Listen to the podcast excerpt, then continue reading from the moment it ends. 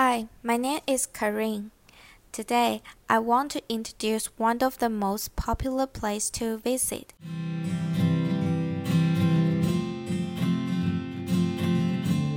Tainan Anping Fort.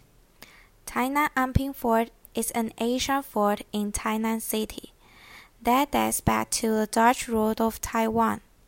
The fort sits right next to Anping Old Street, making it a great place to understand Taiwan's culture and at the same time get some of the best snacking at the culinary capital of Taiwan.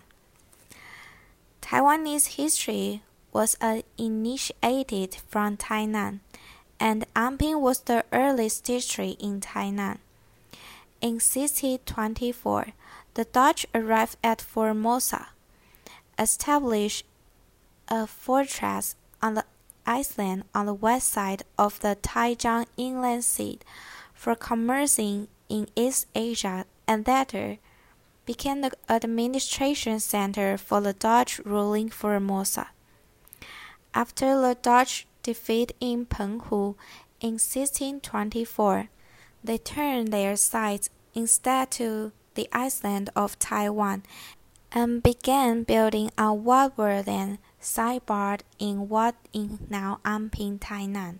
Fort Zeelandia was completed in 1634 after 10 years of construction, built on the high ground of one of the sandbars, along with other forts in the area, such as Fort Zeeburg. It included a one-story outer fort, armed with cannons. There was also a three-story inner fort administration, including a church and jail.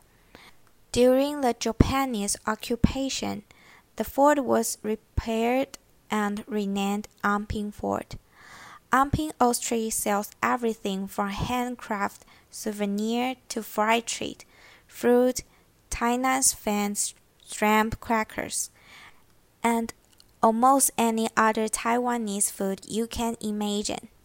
The main delicacy of Anping, shrimp crackers are sold at multiple locations, made from shrimp meat and baked into a pork rind like cracker. Another delicacy in Anping is the bean curd.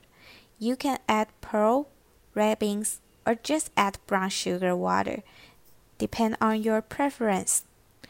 The street is only open during the day, so don't expect to see any vendors after 6:30 p.m. Anping Fort is not only a historical attraction, also a culinary spot. It's probably the most popular tourist site in Tainan, and I highly recommend going. Thanks for listening, and be sure to stay tuned for more of our podcasts.